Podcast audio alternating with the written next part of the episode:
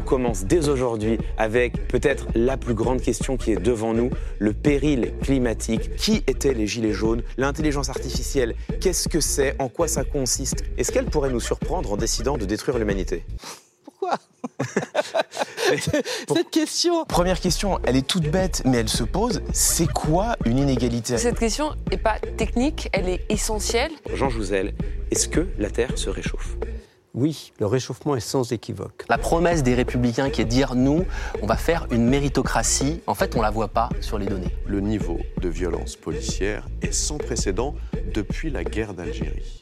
C'est objectif. Les données sont objectives. La solution, c'est quoi Peut-être qu'il nous a manqué une Greta Thunberg au cours des dernières décennies pour effectivement dire à tous les décideurs politiques que c'était la science qui devait être, euh, disons, la base quand même des décisions des politiques.